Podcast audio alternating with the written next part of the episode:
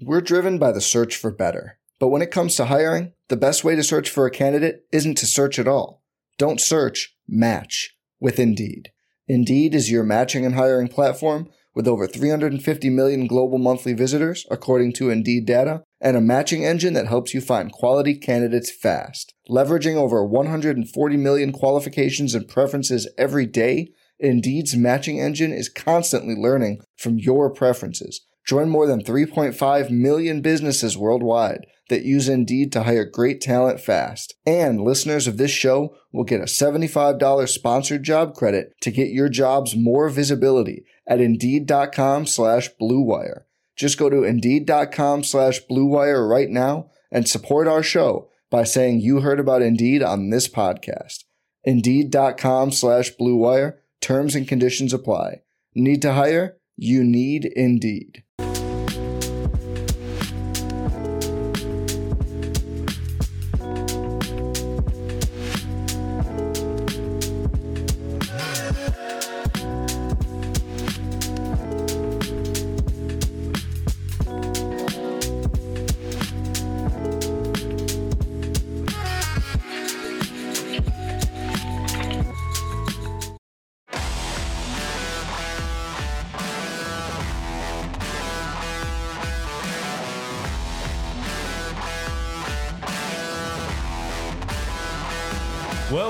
Coming. We thought we knew it was coming, and it is, it seems at least, to be almost official with the Milwaukee Bucks and Doc Rivers. We'll talk about it as we hang out with you here on this Wednesday. Welcome to the PHLY Sixers podcast alongside Derek Bodner, Kyle Neubeck. I am Devon Givens, Bree producing all of you out there on this Wednesday, and we spoke so much about Joel Embiid on Tuesday and Monday, of course, after the 70 point game. But then Milwaukee firing Adrian Griffin just interrupted my conversation as I'm talking about Joel and how fantastic like I he was. interrupted your But it wasn't your fault. It was their fault for doing so. But it gave us, of course, something to talk about, something to look forward to. Because in all actuality, as Kyle said at the end of the show on Tuesday, Derek talking about it before we even came on here today.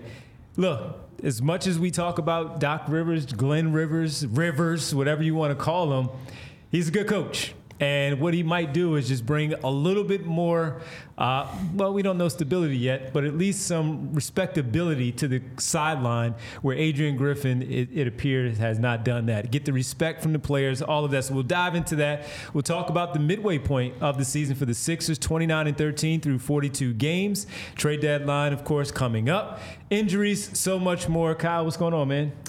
I just feel like, and I'm not trying to spoil anything from Breaking Bad, but when Aaron Paul's character on the show goes, he can't keep getting away with this. like that, that's me looking at Doc Rivers getting another high profile coaching job, coaching another, actually, two probably first ballot Hall of Famers in Giannis and Dame. And look, to your point, Devon, you called him a, a good coach. I, I would say this I, I think if we're talking about the immediate aftermath of firing Griffin, hiring Doc, I think you could certainly make a case that there will be some stability now and that Doc will come in and the things that they should have been getting right already that I know there were players or stories out there that they've had some players meetings with Griffin between Giannis, Dame, Brook Lopez, and Khris Middleton where they're like, hey, what the hell's going on here? Why are we playing this coverage? Why are we doing this? Why are we doing that?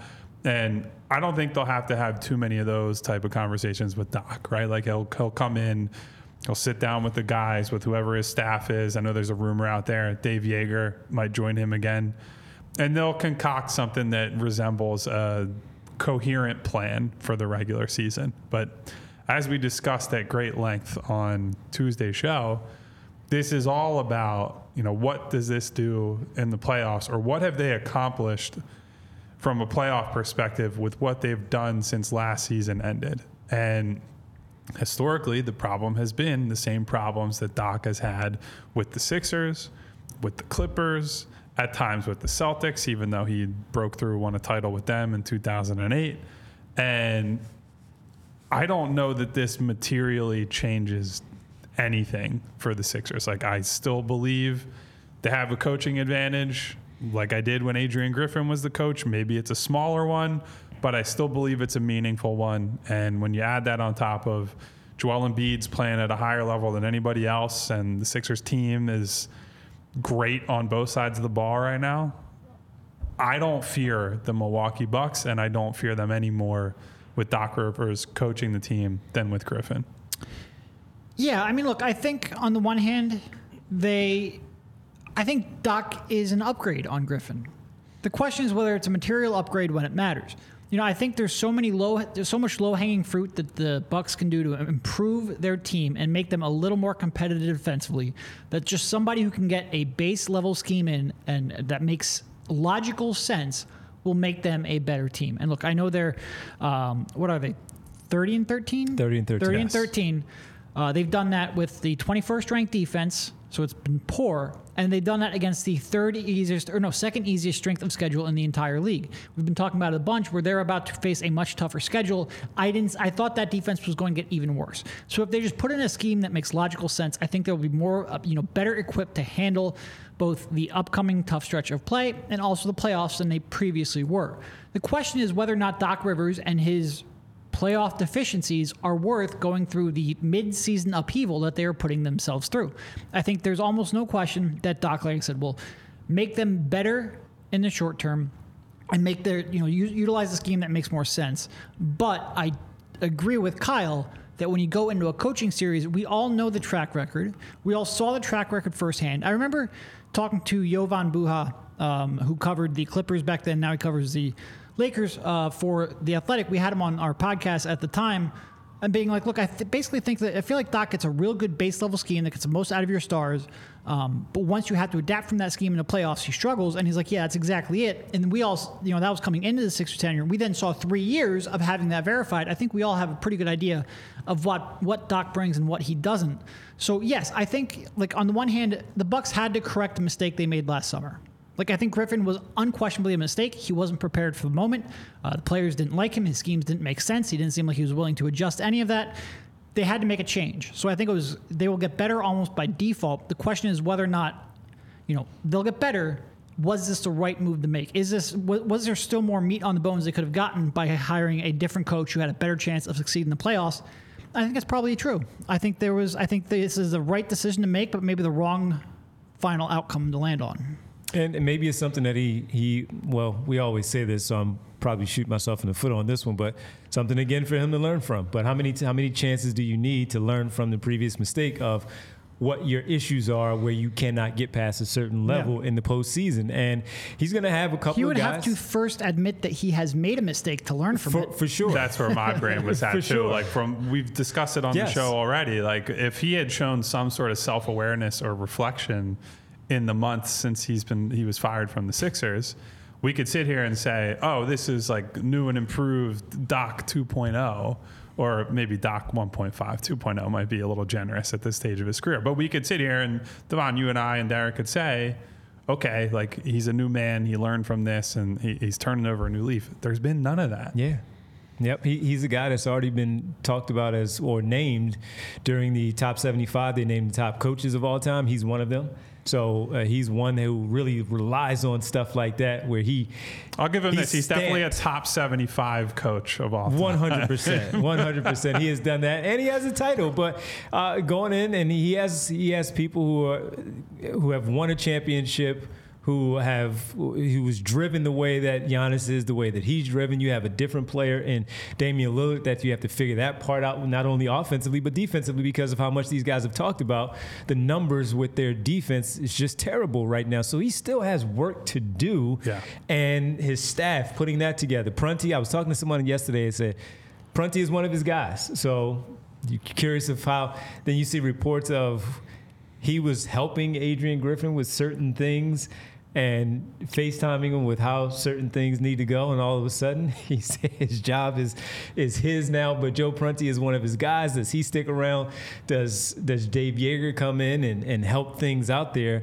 But uh, we already know who he is. He's a very good coach that can certainly come in and maybe, just maybe, the talent on that team could overcome some of the stuff that we've seen in the past that are the mistakes because we've seen how Giannis have gotten past certain things. When we talk about Budenholzer in the past, and there were some things that Budenholzer even did during their championship run where he wasn't all that great. And and Giannis was Giannis, and, and that was a banged up Giannis. And you had Jrue Holiday, Khris Middleton playing at a very high level during that run to that championship in 2021.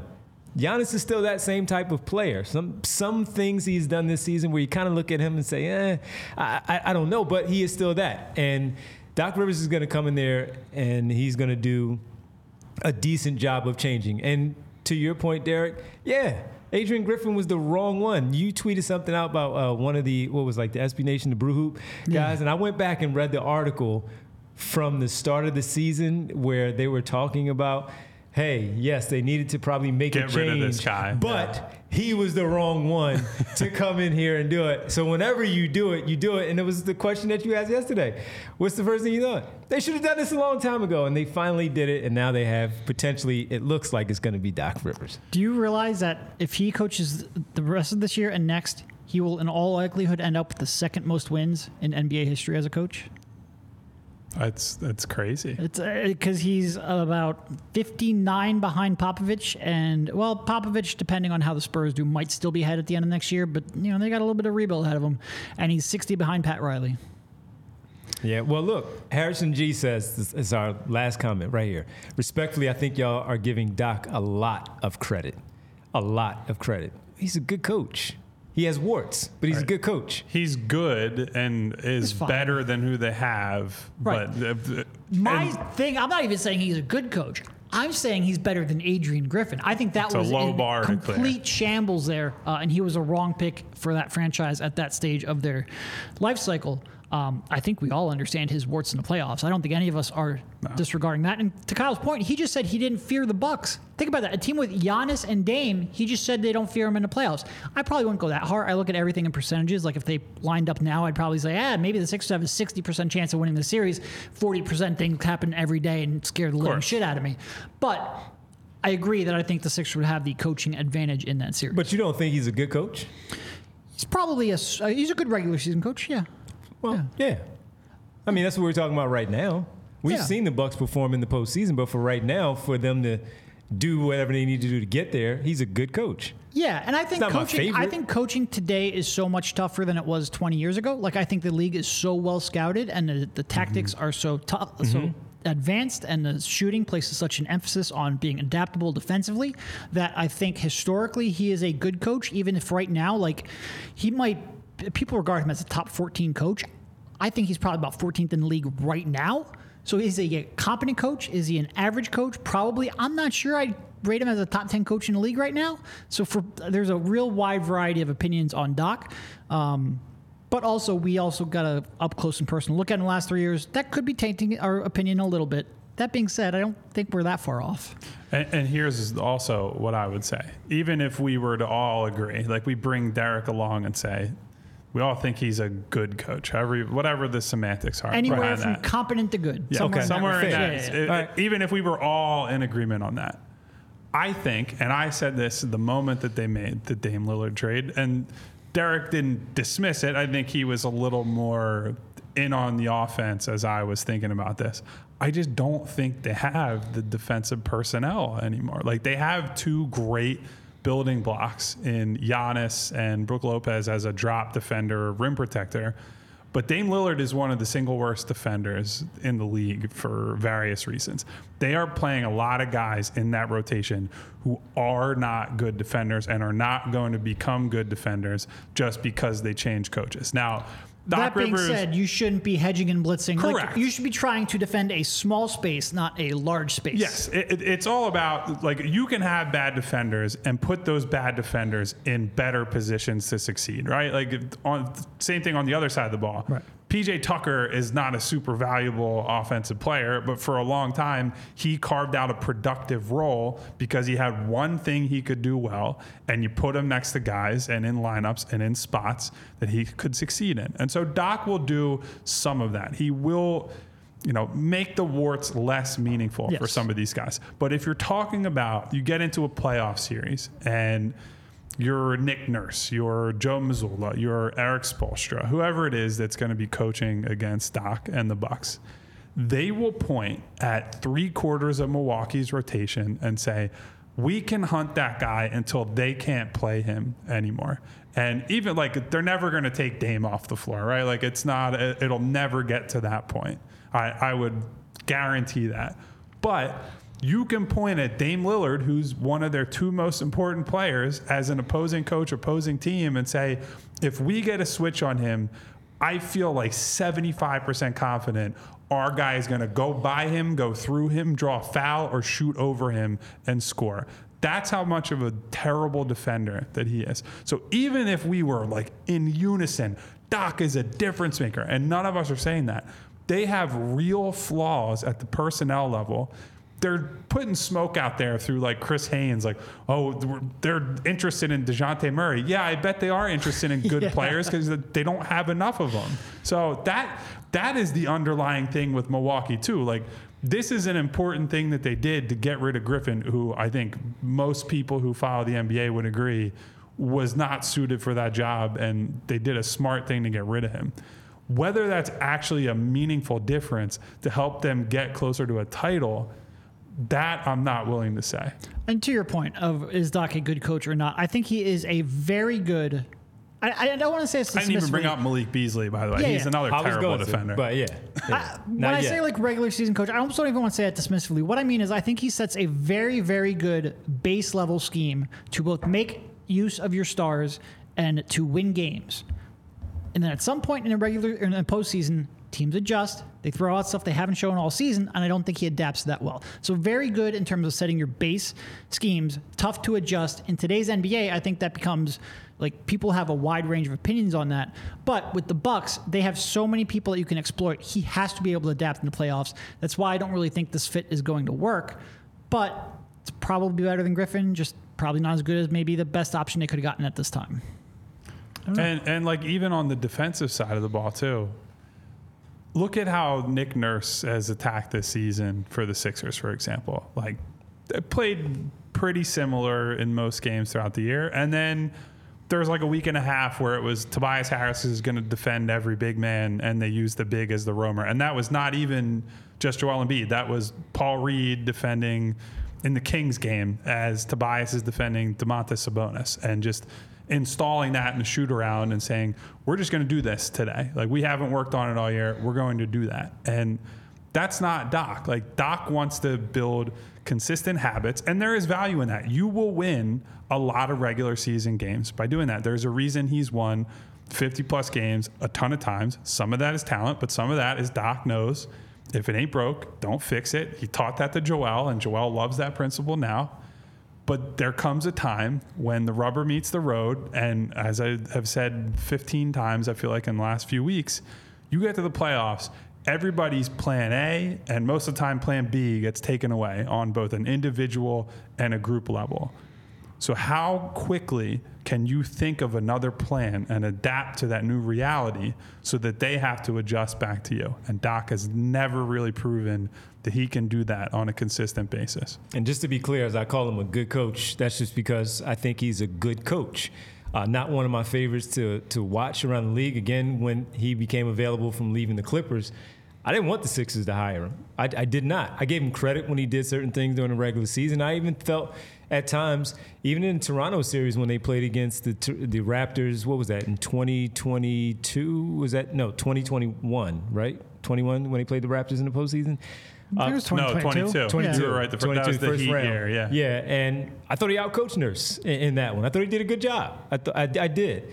But it doesn't mean that I think he's a, a, a championship winning coach anymore because he hasn't done it in so many years. And to to you guys' points, there's so many things, so many things that he does poorly where you, you look at him and you say, yeah, this I am not worried from the Sixers point because – now things have changed where I like Nurse that much, where I think Nurse will outcoach him for what we have seen so far from Nick Nurse and the Sixers on the Sixers sideline coaching these guys up. So it's going to be an interesting development overall to see how it all plays out. We'll talk about uh, what these guys are going to uh, fare, how they're going to fare against one another because they're in the top three.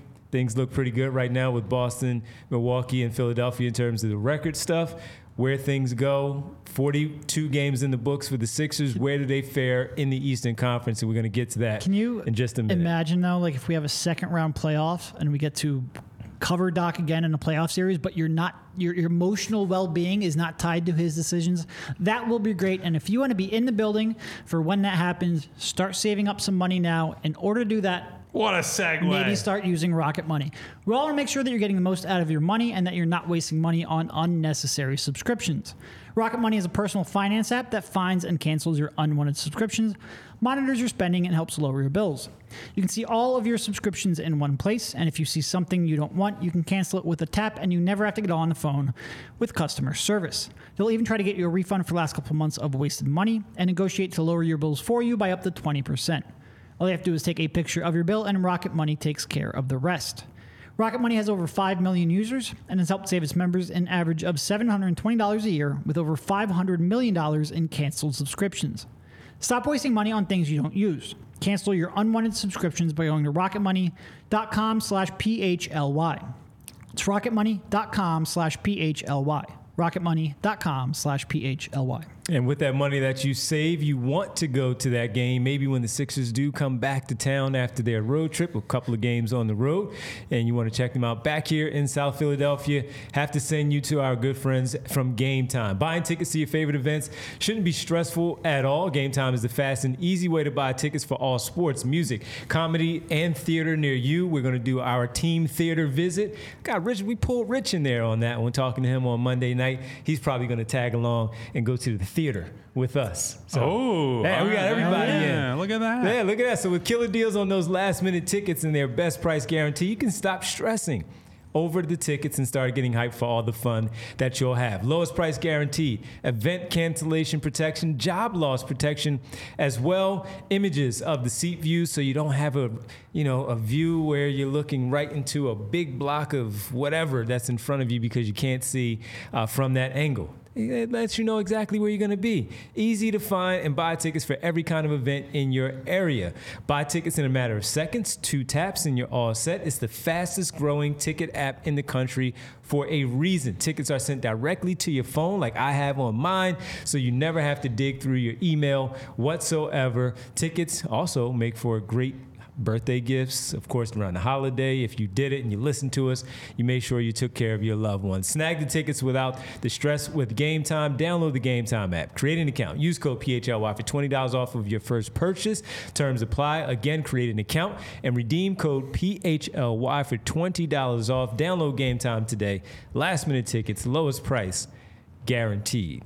I want to quick before we go back to the Sixers. I do see some people talking about it that the Eagles are supposed to be having their press conference with Sirianni and Howie Roseman right now. Are they late? And the reporters are saying who are there that Sirianni and Howie are currently in a meeting and the presser is delayed. It's like you couldn't have had the fucking Right. meeting another time. Like you had what a week and a half since you lost this game to get together and chat Especially because this. you know if you delay this press conference, people are going to speculate. Like, what are you doing? Yes. The last time it happened this way, Pederson was not happy with the with that discussion, and he and he left or mutual parting of ways. There's There- never a mutual parting Yeah, of ways. how, how, how they framed it was mutual parting of ways. That's like when people end a relationship and it's like, oh yeah, we both decided we were done with this at the same uncoupling exact time. nonsense, yeah. But that was a week later too, wasn't it? About a week, week and a half later with the Pederson thing, where he wouldn't. St- he would. he- Everything about this Eagles situation is just so bizarre to me. That's like both coordinators stink, but now they are having to target guys who either failed miserably as coordinators or are retread head coach types who would never get poached again. Like no disrespect to the the Frank Reichs and the Ron Riveras of the world who might actually help them, but uh, the whole thing is just anyway. I don't want to. I don't want to go on a whole tangent on it, but it has irritated me for the last week and a half after watching that slop against Tampa. Come on, man. And they, they had it set up right too. I mean, look, Detroit was Detroit, and Detroit is fun.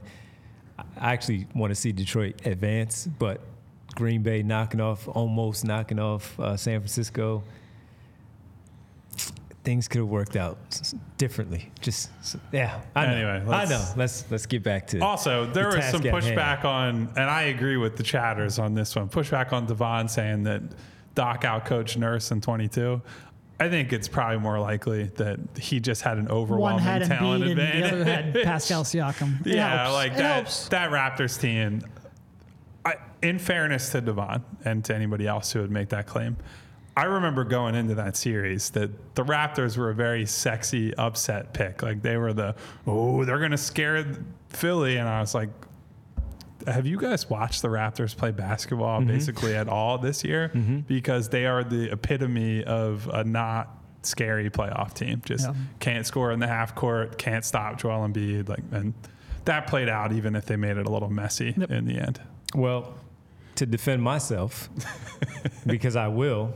Um, when I going into that, to your point, I, I did some Toronto radio before the series, and they were like, "Yeah, as you to, your, to your point, sexy pick. They can knock off the Sixers." I'm like, guys, um, I like Nurse, and I think if they win, it'll be more because of Nurse. And, and what he ha- what he has on that roster is not enough. And Yeah. I, I agree with you guys that the talent level was so different. And I told them I was like five, maybe six, it will get to, but I didn't even expect it to get to the six the way it did uh, in that series. But of course, Nick Nurse made some good adjustments and. Sixers do Sixers things, and he found a way to lose a couple of those games. But I, I thought that coming in, the one advantage that Toronto did have was Nick Nurse. No. And once the series played out that way, and yes, Joel Embiid is Joel Embiid and the talent that the Sixers had, I thought Doc Rivers did nice things in that series. So that's fine. Everybody, you guys can tell me the that. Doc Rivers apologist over here. yeah, the Jeez. tour is going on, even even even as he leaves. Yeah, but I thought that he did some good things in that series. And then when we got to the next series against the Miami Heat, of course, Embiid didn't play the first two games, but after that, Spoelstra was just you know Spoelstra and did those things. So yeah, so yeah, I defend myself. I said I said it, and I'll say it again. I will say two other things to finish up sort of the doc portion of the show. This was from Marc Stein. Said league sources say now that the that Giannis's desire to play for Griffin is better described as a determination to play for someone other than Nick Nurse. I don't entirely know what Giannis's problem with Nick Nurse was, but this was something that you know Nick withdrew his name from consideration for that job. A lot of people speculated at the time it's because he wasn't going to get it. Uh, certainly, this would put add a little bit to that. Um, just something interesting that came up, and frankly, we mentioned this yesterday. It's great when your star doesn't sort of force coaching decisions or roster decisions uh, because that was a huge misstep for them. Also, just want to say this was from Shams. Uh, Okay, I was going to say if you yeah, didn't get to to it, get to I'm still one. going to get I to mean, it. if you have any other comments on the Marc Stein one, but I think this is probably the more explosive one. Sham says that league sources say Doc Rivers began to serve as an informal consultant to Griffin at the behest of the Bucks. One month later, he is now a coach. You can't. And we we got some firsthand experience with this. You can't put somebody in an advisory role who could benefit from the failure of the person he's advising. You can't put someone in place who can get either their Who son very hired clearly or wants could to take coach the job. again. Right? Yeah. This was part of the reason that you get enough opportunities to get the what could be the second most wins in NBA history is to be a politician to put yourself in place to get those jobs. To act as an informal consultant again at the behest of the Bucks. So it wasn't like Griffin was like, "Hey, can you come in here and help me out?" No, the Bucks brought him in to advise Griffin, and then he got his job after he was fired. Really, really slimy way to go about getting that job. And I don't know. He might have given great advice. We don't know that. He might not have even wanted the job, although I'm guessing he probably did. But it's just the optics of it. What makes you say that when he got terrible. hired in less than I'm 48 just hours Trying to the- cover my ass. That's all. the optics of it are a disaster. Listen, man, here's here's my biggest problem with it. Doc would probably be the first guy to tell you the importance of the coaching fraternity and how small a circle it is and treating people right and like won't criticize his peers and oppressor. And to take it an even step further, he would tell you now this problem has been somewhat corrected in recent years he would tell you how tough it's been for black coaches to get opportunities in the nba relative to the amount of white coaches that are in the league and he has faced some of those problems in the past. And then he's undermining a first year black head coach who had based on reporting had 13 different interviews prior to the 14th interview he did to get the bucks job. Like this is a guy who has been trying like whatever we say about the the coaching acumen of griffin and, and all of us are in agreement that the bucks probably did the right thing This is somebody that had to grind and grind and grind for a long time to get his one opportunity. And whatever actually happened to Derek's point behind the scenes, what it looks like is that Doc Rivers, who has made millions upon millions of dollars, was getting paid by both the Sixers and ESPN at the same time, could very well just like ride off into the sunset, play golf the rest of his career. Was with Milwaukee and looks like he was undermining Griffin in some ways and was waiting for the Bucks to do this so that he could sign a contract in basically 24 hours after this guy got fired. Like to Derek's point, it may just be optics. It, may just be weird timing, and the Bucks brought him in. It's not his fault that the Bucks came to him and said, "Hey, can you help? Can you do this? What is your advice for this?" That's not his fault, but he knows as well as anyone how shitty of a look this is, and, and it's just a, it, it's a poor reflection on a guy who, if somebody else had done this to him, we would not hear the end of it for the next 15 to 20 years about how he had been done wrong and it was everyone else's fault but, but his own. So shame on him for that. I don't appreciate that at all. Yeah, no, it's it's if you were going to bring someone in, especially an experienced coach who clearly wants to coach as an advisor, he it has to be known right from the get go. You are not qualified, like you are not in the running if there was ever a job opportunity. Like you can't you can't get real impartial advice if the dude can benefit from it. It's Yeah, just it's- it's yeah. real bad. It really I don't, I don't know how wrong way. billionaires haven't figured this out yet. I just anyway. even just from a PR perspective, like. PR's got to figure that out. Like you that, and I, I don't know. I have nothing more to say on him. I, it's just I done? don't appreciate it at all. Him in general. Yeah. Just, like that whole The- Well, look, it's one it's one yes. thing to take a job, right? Like I don't begrudge Doc for wanting to get back in the league. Like whatever you say about him, he wants to be coaching. He enjoys coaching. He would not keep taking these jobs and these opportunities if the money was all that mattered, right? Like he would have had a cushy job at ESPN doing that and just talking about the game, doing his low effort commentary that he's been doing. Wants to do it, and I certainly don't begrudge him for that. I will absolutely begrudge him when he is slimy, when he is a backstabber, and when he's doing shit like this. And that's how it comes off to me. I mean, look, if you can get money for looking into a camera, putting in a little bit of effort, and getting money for it, I'm all for that. I'm all for that. you just can't backstab a coach. Yeah. Well, hey man, he he did it.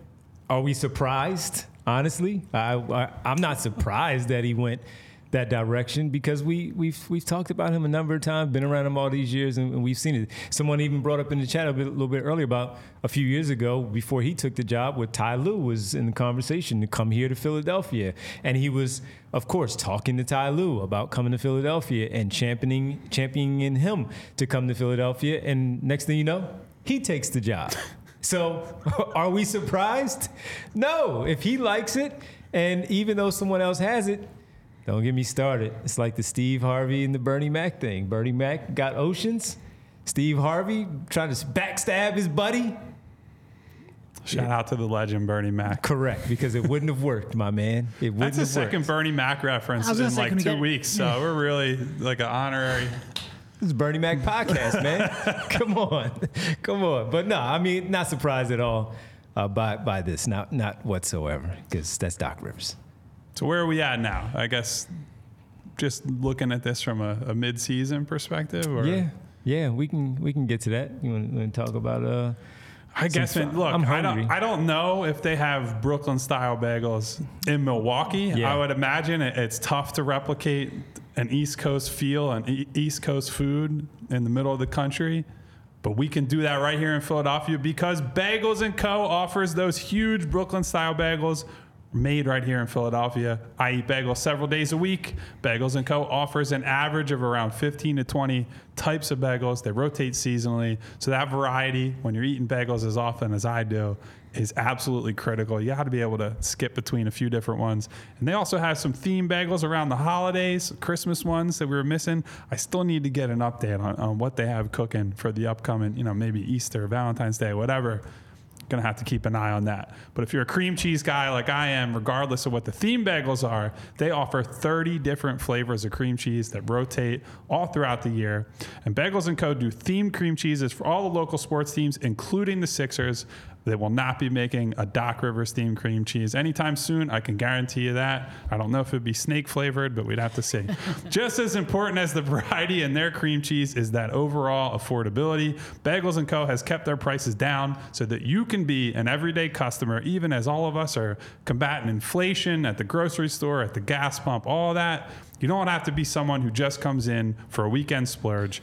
And they offer premium coffee to go with your bagel at a superior price to most national brands and chains. So for the best Brooklyn style bagels made right here in Philadelphia, head to www.thebagelsandco.com slash store dash locator to find the closest Bagels and Co. near you. And I can guarantee that while we speak of Rivers, you won't be getting the Rivers bobblehead either. And you might want to get a Joel Embiid instead because you don't have you don't need a Rivers bobblehead in your home. You need a big fella, number 21 for your home team. Make sure you go to FOCO, leading manufacturer of sports and entertainment merchandise with a product line that includes apparel, accessories, toys, collectibles, novelty items, and much more. Best officially lic- licensed gear for all sports and fandoms going to basketball or hockey game. Yeah, you want to be spiffy and snazzy and show your love for the team? Well, get yourself the new branded friendship bracelets. Got my guys here. Got to get the friendship bracelets from Foco. Hey, I don't know. Bree. If, if we go to the theater together with friendship bracelets, people are going to start asking some questions. I don't know. Hey man, well, if you do want to do that, whether it's hoodies, jackets, beachwear, or even those overalls, I saw some overalls on another team in another city during the playoffs. I was like, ah, they probably got that from Foco because they did. They even tagged Foco in the tweet. There is something for fans for almost every occasion. Foco has hooked PHLY up and provided awesome pieces for our sets. You see the sets there right behind us, right behind Kyle. Foco always has our back for Philly sports, and they have yours too. Get the best gear around by using the link in our description. Of course, for all non pre-sale items, use the promo code PHLY10 for 10% off. Again, PHLY10 for 10% off. Which uh, which group was the show you love Sixers? There's a Lou That Will. was Evan That was- Turner. Was he there? It was that definitely pre-processed. That was the one with the, like the three one. fingers. Yeah. Um, I think that was Lou. Yeah, I think that was Lou. Lou, because he did. He started it. He said, he? "Show." Yeah, he, he started that. So that's where that one was branded. Yeah, yeah. Show your love. Do we need to show? Well, before we get to any, you know, big Well, picture got- stuff, we've we do have a injury bunch of super chats. And then we also have super chats, Yeah. and then we have big picture stuff. So sit tight. We might be here for a little while. And I might have to defend myself again because a string of comments come in like that. I mean, look, I'm not you, defending you went on a Sixers show and was like, "Man, that Doc Rivers, he's a good coach. Good coach. You should have seen it coming, buddy. and I'm shoulda big on good, great, you know, all that stuff when you use those words. Yeah. He said good. I, I deliberately said good, not great. He's not. A, I didn't think he was a great coach. I think he was a good coach. Anyway, I don't care. Whatever. That's right, Devon. You're a good host. Thank you. I, I'll thrive to be great. I'll thrive to not be the Doc Rivers of this show. You Oh, go. you're definitely not the Doc Rivers of this show. I don't know who is, but that's if you if you don't know who it is, then maybe it's you. So I'm gonna have to think about that one for a little bit. All right. Want to get to uh, the injuries first, and then we'll get Sure. to the super chats. All right. So, uh, De'Anthony Melton, uh, he's had a lumbar sp- lumbar spine stress response. Sixers said that he completed an offloading period and will begin ramping up to return to play. He is traveling on the road to, road trip, but listed as out. He will be reevaluated in a week. So, still a little bit ways away, but closer than the next guy we're about to get to. Robert Covington has left knee inflammation. Sixer said he continues to receive treatment to address inflammation and a bone bruise in his knee. He is out and will be reevaluated in three to four weeks. So Covington, it sounds like, is a good bit away. Melton's still not super close, but at least progressing towards that. But neither were necessarily great updates, I didn't think.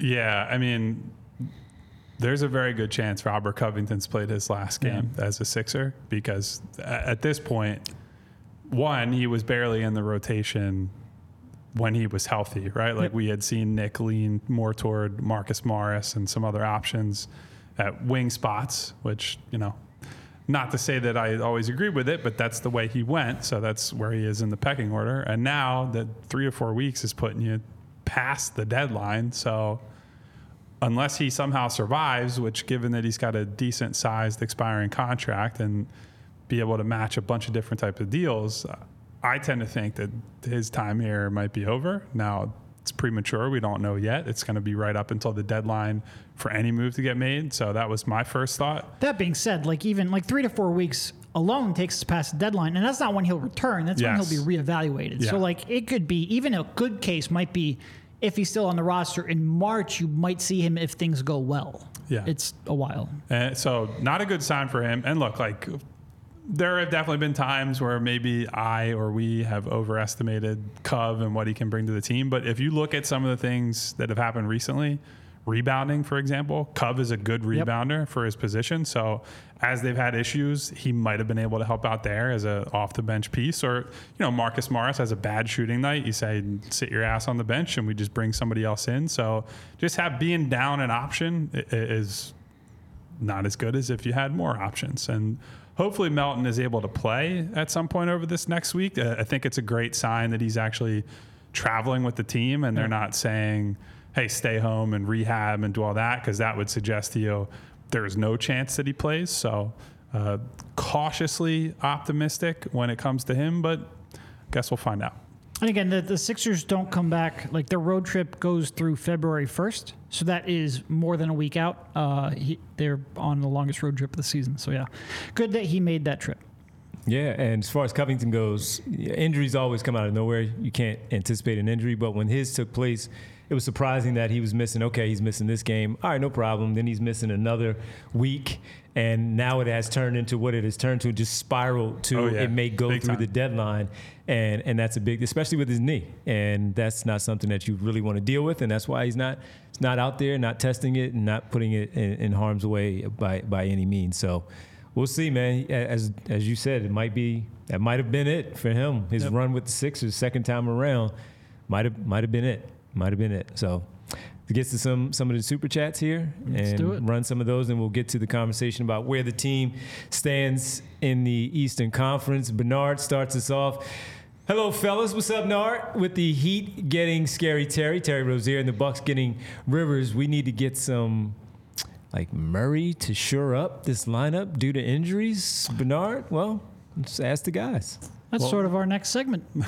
I was going to say one. I'm not sure I'd put getting Terry Rozier and Doc Rivers on the same level. Like I think Rozier is probably more impactful than just making sure you don't have do a com- to, yeah. yeah. The guy who's on the floor is a bigger difference See, maker. Bernard thinks he's a difference maker. Doc Rivers, look at him. Look at you, Nard. Well, look, we've talked about Murray quite a bit, and I said over the weekend, I believe it was probably Sunday, maybe Monday, that there's been pushback from you know sources, however you want to frame it, that the Sixers are not in on Murray. I am still skeptical of that idea, right? Like I, I think based on how this market will probably shake out, I think there will be an opportunity for them if they really wanted to to trade for Murray. Where it sits right now, where you know Atlanta's asking for multiple firsts and a youngish or like solid starter. So let, just for frame of reference, let's just say a DeAnthony Melton type player and two firsts. I don't want to give up two firsts for Nope. DeJounte Murray. Non-starter. I, I, I'm not interested in doing that. If you're telling me I'm paying one first, giving up Melton and a contract, expiring contract, so a, a Marcus Morris or a Robert Covington type, that's a deal I'm in on. That's where, you know, as we talk about should they go all in, what do they need to do to keep step with Boston and, you know, protect themselves against getting to a playoff series and teams just wall off Tyrese Maxey and they need more ball handling.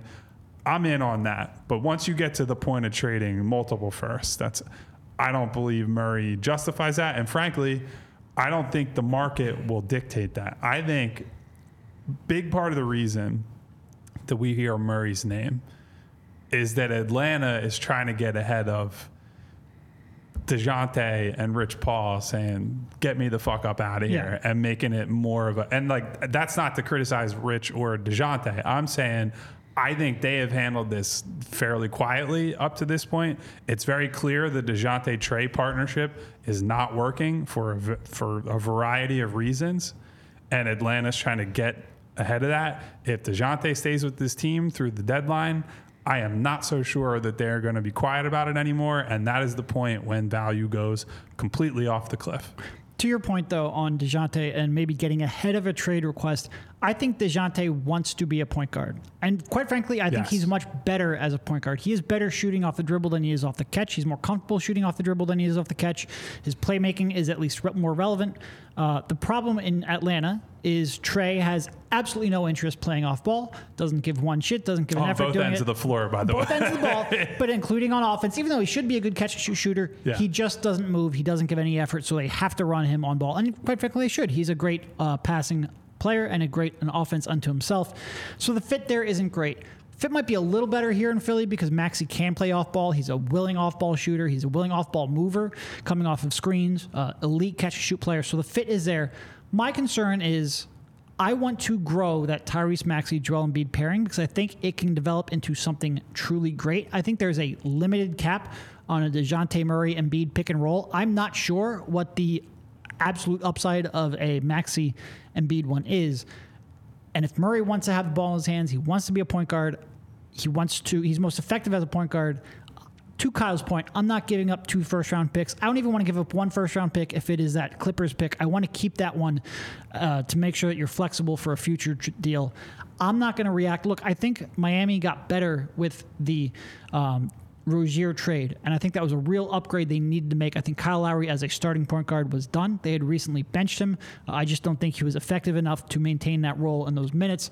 So I think this is important for them, and I think they got it at a pretty good price.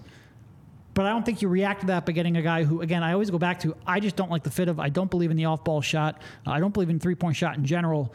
I'm not giving up all of the war chest. And for me, two of the two of the first-round picks that, of the three that you have to trade, that's making yourself too inflexible in the future. We're driven by the search for better. But when it comes to hiring, the best way to search for a candidate isn't to search at all. Don't search, match with Indeed.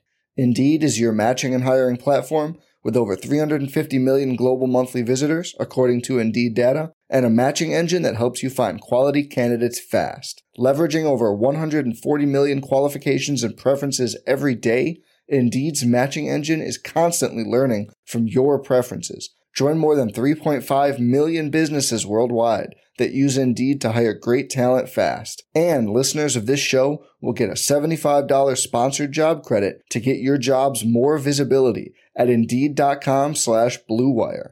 Just go to Indeed.com slash BlueWire right now and support our show by saying you heard about Indeed on this podcast. Indeed.com slash BlueWire. Terms and conditions apply. Need to hire? You need Indeed. Yeah, two firsts, no go. Of It's a no-go for it- me, It's, yeah. it's a no go, and we've talked about buying into a little bit more on the Murray piece, but after seeing that two firsts and they're trying to recoup what they gave up in the first place to give it to San Antonio, that's just a that's just a bit too much for, for that player. Much as we've tried to talk ourselves into it, you just can't do it. So then you just go back to the Bog- Bogdanovic conversation and some of these other names that we we've discussed because if that's what they're going to be asking, at least that's the starting point. Like we talked about before coming in, that's where the negotiations begin. We're still a few weeks away from the actual deadline on the eighth, so maybe it'll come down, but. We'll, we'll see. Two two is a no go though. Two is definitely a no go. To Kyle's point, though, whenever you hear pushback like this, a lot of it's like there's so much posturing in the media, and if the Hawks are looking to get out in front of it, the Sixers want to be make sure that like they're not, you know, they want to push back to make it seem like the Hawks have to come down in their price. Everything is posturing until we get to February 8th. Just because you hear one thing now doesn't mean that there's no chance. It's just noise. And there's also transparently, there's the agent part of it too, Sure. right? Like the agents are trying to steer their guys to. It doesn't have to be a one specific, team, but definitely certain situations Right. that they know their client is going to be happy in. And I would say this: I'm almost more confident. I think they're. I wouldn't say equally unlikely. I'm almost more confident in LaVine buying into a role than Dejounte. Like I think if you brought Zach LaVine here, in terms of the offensive hierarchy, I think you could get him on board easier than Dejounte. Yep. Just because, to your point, Derek, and this is absolutely true.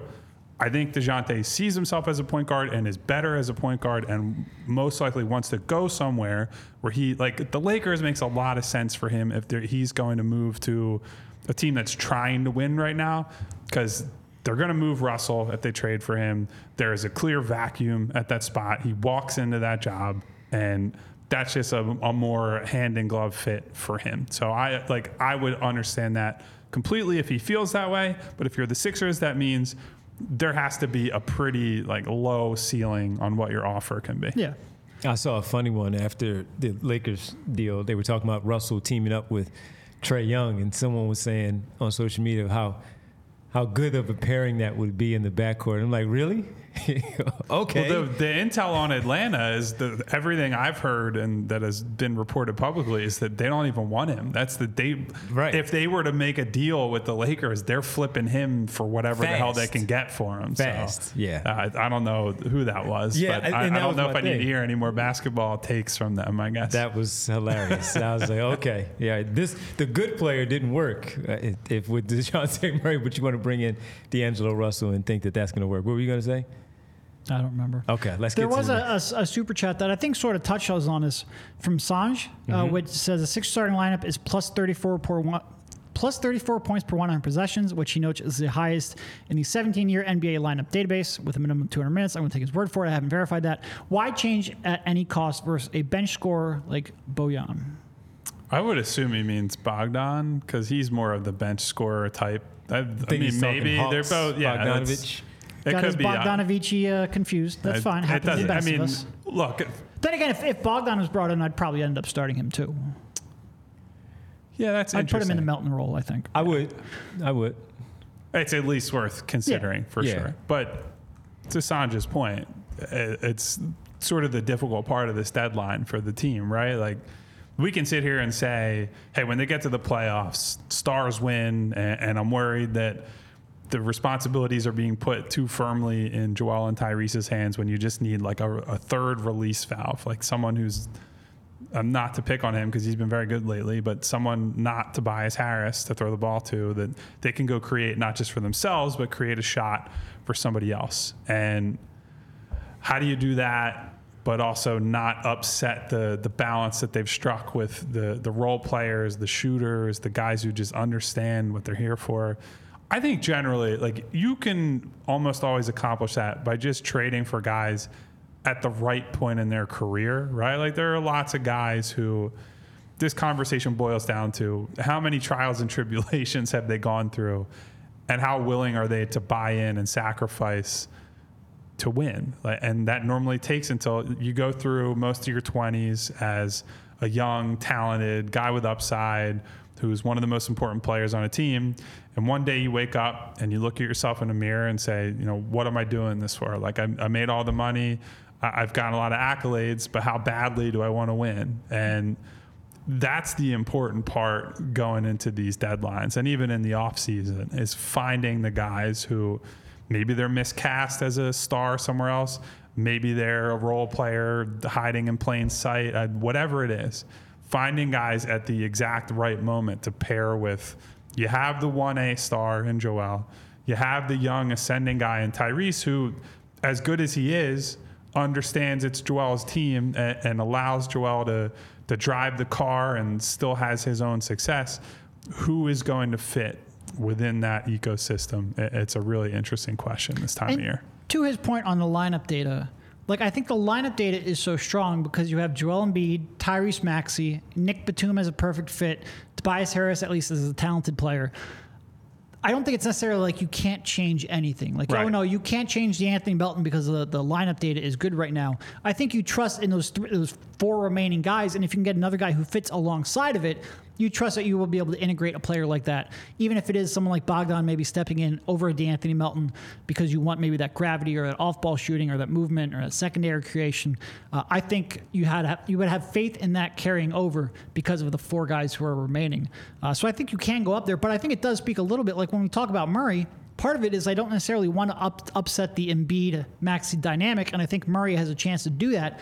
That's part of the reason along with the fact that he's cheaper, both in terms of his contract and his uh, cost to acquire, that I would prioritize someone like Bogdan over Murray, even though Murray might be the better player. I think Bogdan's a cheaper play, the player you can acquire more cheaply and who would be a better, more natural fit uh, alongside what you already have. All right. Just go get Bogdanovic and Caruso, and let's let's go. Just be cook done the with it. playoffs. Yeah. Just, just be done with it. Jay says, uh, Doc, talking about Doc Rivers, trash truck juice. Sixers and five. Go get me Brogdon. Thank you, Jay. Good to see you, man. Also really says appreciate it. Devon won't say it. Devon the goat with three goat emojis. Yeah, I'm So not saying that, but I- thank you, Jay. I will say it. I knew you wouldn't say it, but I will. Jay's I'll- a good guy from from my former days, and glad to have you here with us, Jay. Make sure five days a week, hang out with the guys, post game as well. Now, to be clear, that is just normal Jay, not like Jay of the Jungle. no, No, no, this that's is normal Jay. Jay. Jay's Yeah. Jay is was always Jay. No, not normal Jay, because he's probably still an mm-hmm. exceptional Jay. Oh, he's Oh, just not a Jay of the Jungle. Yeah, Jay is exceptional, Jay, and Jay was Jay like Men in Long Black time. Jay, Yeah. or I don't. right. Or no, that's just they just go by the initial, right? That's just the letter. Letter that's not J. the J A Letter. J. But thank you, Jay. Uh, trash truck juice and sixes Might and have to five think about a, a shirt for PHLY Locker centered around trash truck juice. I don't know. Sixes and five against the Bucks. Jay says we appreciate that. Harrison G jumps in. Kyle, can you give some names that haven't been shot down by the Sixers? I'm desperate. Well, not just me. For the trade slot. You guys have your Trade connections slot. as well. Well, I'll tell you who they Thank have you, shot Harrison. down so far. Siakam, who already got moved. LaVine, who probably not getting moved. Murray, but I, I that's the one that, as I just said, I, I'm, I'm a little flexible on that one. Throwing cold water on Bruce Brown. Bruce Brown is another one. but that again, they- I wouldn't say that's shot down. It's more like cold water. Yeah, I, I think Whatever that means. between current price and interest level from contenders, other contenders, I should say, and the piece that we talked about previously that don't trust him to shoot, which is more important on a Joel Embiid centric team than a lot of other teams. I think they're cooler on him than perhaps the marketplace is. So those are the guys I can tell you no on. And in terms of who they might be in on, I they are doing a good job of disguising whatever it is they want. I think if we're talking about general needs, I think they believe they need maybe a different option at the big spot. It's something I've been talking about for months, even as, you know, Mo Bamba had some good games, Paul Reed. I do think that perhaps there is belief in the building that a, a big bodied center. Now that could be accomplished perhaps with a, a buyout, Buyout, yeah. or that's not necessarily a trade piece. So that's something I keep an, an eye on. I'm less concerned, and I think the Sixers probably feel the same way about the backup ball handler stuff. You, know, you heard names like DeLon Wright thrown around at different points, so that'd be somebody a very low cost option to potentially bring in here. But if you guys are asking me for who are the big fish that are shoot, out there shoot that down they're in Lowry on, marketing too. Yeah. You know, do, do you know who they haven't thrown any cold water on? oh, look at that! Look at that! Uh, gotta get the. I did bring that in, folks. I, I did because I mean, to be clear, I don't think Kyle and I uh, have asked them if they're in on Mikal Bridges No. because there's an assumption that everyone would be. But Yeah. I just want to point out the jersey. because our PHLY Twitter account said, uh, "Do time, We're all trying time to do find s- the guy who sent that one. time, time to do some work and uh, some tampering." And I said, "You know what? I might have to just wear my jersey or bring it." So I decided not to wear it. I just brought one of my jerseys in, and um, yeah, he had a good game last night. They lost, and it was frustrating, as to the point of the whole tweet where he was talking about how, and we've seen it here, Knicks fans coming into town, taking over the Give arena. Knicks fans grief for a lot of things, but they It show was- up and they are loud. It was it was bad. Yeah. It was bad. If you were watching that game last night, it was bad to hear anytime the Knicks did anything. Um, yeah, it was bad. So I, I did bring my jersey in for that. But but so with Mikal or guys like Markkanen or, or like the higher caliber guys. So like we've spent a lot of time talking about on this show, but we've always set it up as it's not really realistic for them to try and go get them. The reason that I think Derek is correct to constantly be like, yeah, I like this guy, but I'm not paying XYZ for him is because if those opportunities become available, if Mikal plays more games in Brooklyn that Knicks fans overrun and he and your cousin is just like, I'm sick of this shit. You won't have any opportunity to get in the mix for him if you've blown two first round picks on a trade for an Yes. imperfect guy like a Murray, or if you've given up assets to go get Zach LaVine and then you have his contract attached to the franchise for the next Yep. three, four years. Like the, oppor- the opportunity cost is an important thing to consider when you're talking about moving for these guys. Now, I get the other side of it too, right? Like my belief, looking at Joel Embiid, the way he's playing right now, is this team should go all in on him. You are, like, I know we say this every year, and it's like brought it up the other day. Every year he gets better. You're only going to have so many of these types of seasons, and they have the ammo. They have the expiring contracts that those contracts will just come off the books and somebody's going to have to get paid that money and the cap space will be gone as soon as July rolls around. So there's some urgency to get something done. I think there's a great argument to be made to go for it and go for it hard.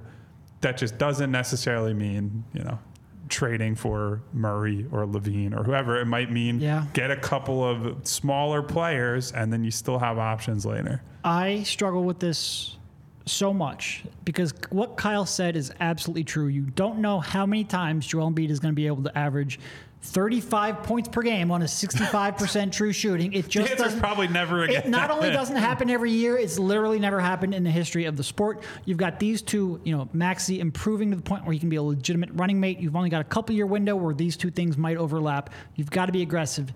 That being said, in the summer, particularly at the draft, you can have five first round picks to trade. If somebody, you know, maybe maybe Devon's not able to get this done here in the next couple of weeks, but maybe a slow drip over the next couple of months, he can get an ask out in June. Maybe somebody else like Markkanen asks out, what have you.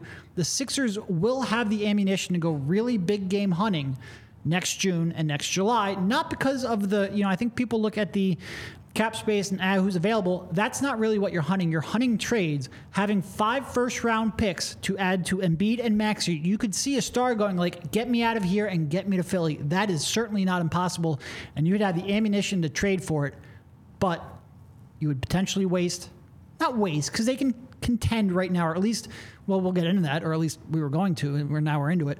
Um, they can contend with almost anyone in the East right now as is, but you're limiting your upside by trying to keep that open. And if nobody becomes available, then you go, oh shit, like, what is my game here? But conceding that right now and taking yourself out of the running for the next star to become available is tough. It would be tough to do. Ash said I would be in the uh, Sixers Hall of Fame effective immediately Yeah. if I got it done. Thank you, Ash. I appreciate it. We don't that. have the power to induct you, but we can make some calls and see uh, see, See what would happen happens. on that. All right, we have two more to get to. Uh, Real time says, "Does the media protect Giannis' coach killer rep?" Budenholzer, and now um, what's going on? What just happened with Griffin? So like I think people need to stop. Like there's no like collective media. Certainly there's no like we've got to protect Giannis. Do they Yeah. make a big enough deal of it? I don't know. Like I think He's very likable, Giannis. he, now, well, we, he's but we have likable Public. until he's not. until he's not. But he has been that way until he's not. As of late, where a lot of people are starting to with the ladder thing, Yeah, yeah, what yeah. we were talking about earlier in the year with the stuff that he Giannis was doing. versus the ladder. Like Giannis versus the One ladder. of the great battles in Philadelphia history. Yeah. He was the darling and like right through that championship run. Certainly the last year I think has caused some people to come into question with that. You know, I do think a lot of people are going to look at this and the role he had in Bud and the role he had in bringing in Griffin. I think that'll impact his, his, his how he's viewed throughout the league. I don't know if they will necessarily If he doesn't win, it will. Yeah. Yeah. and will they look at him as a coach killer? I don't know, but I think there's a lot more scrutiny now. Mm-hmm. A lot more. There's also so there are several factors here, right? One, even though he's a megastar, he plays in Milwaukee, and like people just don't care about the Milwaukee Bucks the way they care about some of the other teams. That's you can say that that's wrong, and you can whatever, but that that's just the truth. Like if, for example, Nikola Jokic played for the Lakers, people would care about Nikola Jokic more than they do him playing for the Nuggets. Like that's just that is how sports and media and the world kind of works. It's not to say it's right or wrong. That's just how it goes. So there's some of that where he's never going to be scrutinized at the same level of the major East Coast market teams, guys on the Lakers, guys like that, like that, guys on the Celtics, whatever, because all the history and whatever won't happen. But if he wins nobody gives a shit anyway, right? Like winning solves everything. The whole reason, if we flip it around and we talk about Joel Embiid, the only reason that people are scrutinizing him and saying, "Oh, he's a stat patter. He missed this game. He missed that game," is because in the games that they really care about, he has not been good enough. His teams have not been good enough, and we can sit here and give him XYZ reason. He he hurt this, he hurt his knee, he hurt his hand, he broke his face. Like those are all justifiable excuses. Nobody wants to hear them. Eventually, at the end of the day, I I try to tell people this all the time. As time passes, as a pro athlete, as a person of note, all you are eventually is what it says on a Wikipedia page. It is the numbers. It is whether you won. It is whether you made an all star team. It is whether you made all NBA, won an MVP, whatever it is. And so we can sit here with nuance and say, Giannis has done this, Giannis has done that, Giannis does this. At the end of the day, with Doc Rivers and Dame Lillard and whoever else might come through, if Giannis wins titles, Giannis continues to rack up all NBA, all M- uh, MVPs, whatever Nobody gives a fuck if he did kill coaches, if he was ruthless, if he was a, if he backstabbed somebody, if he's playing politics behind the scenes. Winning wipes away everything. You know who that's was a- just how it works. You know who was a ruthless MFer? Huh. Michael Jordan. Correct. Kobe Bryant. Correct. A lot of winners in that group. So- But you have to win if you're going to act like that. Otherwise, people will get on you. So to real time's point, I absolutely am keeping an eye on you know what Giannis has done, the way his reputation has changed. But nobody's going to give a shit if he wins. Yep. That's the bottom line. Not at all. Ash, my trade deadline stakes are does X player strike fear in the Celtics slash Heat, leaving them wide open as teams are going to sell out versus Joel. Uh, what are your thoughts, Derek? Yeah, I want I want gravity at every position. Everyone, gravity and decision making. I want that more than I want points per game, talent, shot creation. I want people who you are deadly afraid of leaving open and people who can make a good decision if you like overextend and close out or just need to swing the ball, make the connective pass. I want quick decision making and volume three point shooting and gra- off ball gravity 100%. Yes, with the add-on that I want guys who are you can't just trade for, and I don't think you're making this point, Derek, but just to be clear, you can't trade for guys who are great shooters that are bozos on the other end of the floor. Sure. Like just competent. You need more than Landry Shamet. Sure. Yes, Yes, that's all competent two-way play is the absolute floor for anybody who's being brought in here. So 100%. I, Ash, I think we're in lockstep on that. That being one. said, like when you have gravity of like a JJ Redick, you, I think you can put JJ on the floor because his team defense is at least sound enough. He knows what he's doing, and his offensive gravity is so valuable. I'm okay leaning a little towards that side, but it can't be. I mean, like the gravity has to be very legit, and the defensive fundamentals have to at least be sound. Not the slumped shoulders of Seth Curry. Yes. Yeah. Drive me nuts. In fairness to him, It drove me Kevin, nuts, Kevin man. Huerter hit some tough shots in that game. It wasn't just that game seven. It was just the entire Well, season. I give him correct. credit because he's a fantastic shooter. But my goodness, man, the the when you talk about body language, we just look. It was always like Yeah. this, and He's kind like, of a ah. weird dude to cover Yeah, too. By the way, like st- his brother is pretty gregarious and like with the, one of the faces of the Goodness league for good reason. And Seth was a little prickly, honestly. Not didn't dislike him as a person, but just he was. had a had a little bit of a uh, a tude. yes, he did.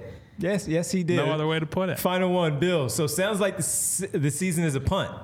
No, he didn't say that. So who do you think the 76ers will try to target next season with five first round picks and six second round picks? There's your answer right there uh, from Derek The Bodner. hometown hero. There's your answer, Bill. No, I mean it's it's whoever becomes available and asks out. It's hard to predict, and that, that's why this And we're conversation. not saying that he's Yeah, yeah, yeah, that was a out. joke. That no, was a that's joke. a joke. He wasn't Yeah. saying that. Although, like, we're gonna say it off air. We're gonna try to at least get Devon to say it. To He'll be off here air. next next Saturday, not in the building. He'll- PHLY Saturday. Sixer has asked Devon to tamper. You know? That being said Is said, that the like, headline? that's why this conversation is so tough because we have no idea. It's really which star becomes disgruntled and would have an interest coming to Philly. It's hard to predict that. Uh, why But- did Thybulle foul on that three? I have no No clue. idea. RC, no clue. Well, Kevin Huerter, left side of left side of the floor, right there. And, and to that point about we don't know, I, I just like there is a belief around the league that once June hits and some of these teams, specifically some of these owners, are looking at the tax bills, Mm-hmm. management's looking at the downward pressure on we can we can't sign this guy, we can't make this trade. Our options are shrinking and shrinking and shrinking. There is some logic around the league and discussions with people, not just with the Sixers, all over the league, that it could get wild this summer and in parts of this summer. Again, there you have to balance that, as all of us have said, against the responsibility that you have with Joel Embiid at this level to put a title team on the floor. I, think the the good thing is right now, based on uh, not to overdo the net rating and all that stuff, like everything says with their lineup together and healthy, they are an elite basketball team. So that that gives them some solidity here that they could justify if they push off a multiple first round picks trade into the future. But it is a really dangerous line to walk when you might have the best chance. Milwaukee's vulnerable. They look like Boston is extremely good, deserves to be the favorite in the East. But first game they played in this season, uh, it certainly showed that the Sixers can hang with them. So this is not, there is not the 73 and 9 Warriors out there. There is not the LeBron James led juggernaut out there. There is no runaway favorite to me right now, even if Boston deserves the, the favorite status in the East. So you want to try you have to split the difference in a lot of ways and that is really tough i do not envy the job that daryl and the rest of the front office have ahead I mean, of them I'll, I'll take his job. well i the, take the the, pays, the pays a little better, and you get to run a team. It is. There are some tough decisions, though. Oh man. Well, a lot of fun from everybody here today. Uh, an extended one. We'll be back tomorrow when the Sixers take on the Indiana Pacers in Indiana, the new look Pacers with Pascal Siakam. Tyrese Halliburton was he out last night? I, he didn't play in that game last night. He did night. not play, but he played in the game before. We'll see if he's back for the Sixers uh, tomorrow night. And we'll have post game coverage for you. All three of us will be here uh, on the feed. So make sure you tell a friend and tell the other friend and all the other friends to make sure you tap in and uh, check us out here on the PHLY. You want to say goodbye to a lot of people? i do want to say goodbye we had so many super chats It's not and goodbye. it's See you comments later. and- See yeah. you later. Yeah. yeah, see you That's a better way of putting it. Thank you, as always, everybody, for showing up today for us, even with the Eagles in the midst of a ridiculous press conference. And We I started saw getting updates. Vic Fangio got Yeah. fired in Miami. He's now He's the coming front home. runner for DC, and you guys still stayed here with us. I love y'all for that. So I got to shout out my guys and gals: Eugene Ross, R.C. Burrows, Dave, Ash, What up, Miles, Brian Knight, Liam Stevens, Randy Rubert, Corey, my guy Will. I know was here in the beginning and specifically said hello. What up, Will? Shout out to Will. Derek Bodner, I can't believe they let that guy in here every day. Kane, Furious, Sam S. Let's see. John Dickerson. I know we had real time. I know we had Bernard. I know we had Just Jay. J A Y. What up, Jay? Thank you for being with us. We have Bill. I'll give Ash another shout out because he also hit us with a, a super chat today. Bootzilla, Kenneth Adams. I know I saw my guy Al, the two minute warning here today. Very early. Because Yes. Al on Twitter yesterday, and most of you could take notes from Al, actually apologized for not being here. That is a true diehard right there. We love you, Al. He said sorry. I think I saw hypothetical man. I see James Meehan. I, Marty Bones. There's so many of you What guys. What up, Bones? Devon Gibbons. What are you? Now two of you are in the chat. What is going on? anyway, if you haven't already, guys, hit that subscribe button on the way out. If you hit the bell icon, that will give you notifications each and every time we go live. And if you hit the thumbs up button, it will guarantee you that Doc Rivers never becomes the Sixers head coach again. So make sure you do that on the way You out. You know why. We will see you tomorrow night.